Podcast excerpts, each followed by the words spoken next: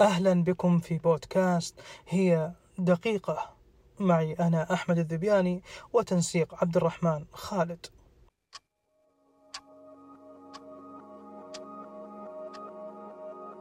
تاريخ تاريخ الفلسفة. يقول الفيلسوف عبد الرحمن بدوي في موسوعته الفلسفية أن تاريخ تاريخ الفلسفة مر بمراحل عدة حيث يعد عصر النهضة بدايات البحث في تاريخ الفلسفة وذلك من خلال بعض الإشارات والتلميحات إلى المذاهب الفلسفية عن اليونان والرومان.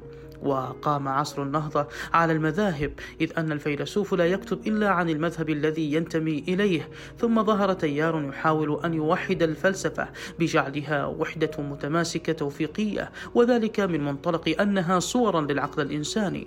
على عكس تيار يقول أن في كل فلسفة جزء من الحقيقة وبالتالي فإن القرن الثامن عشر كان بين نزعتين نزعة التوفيق أو نزعة التلفيق.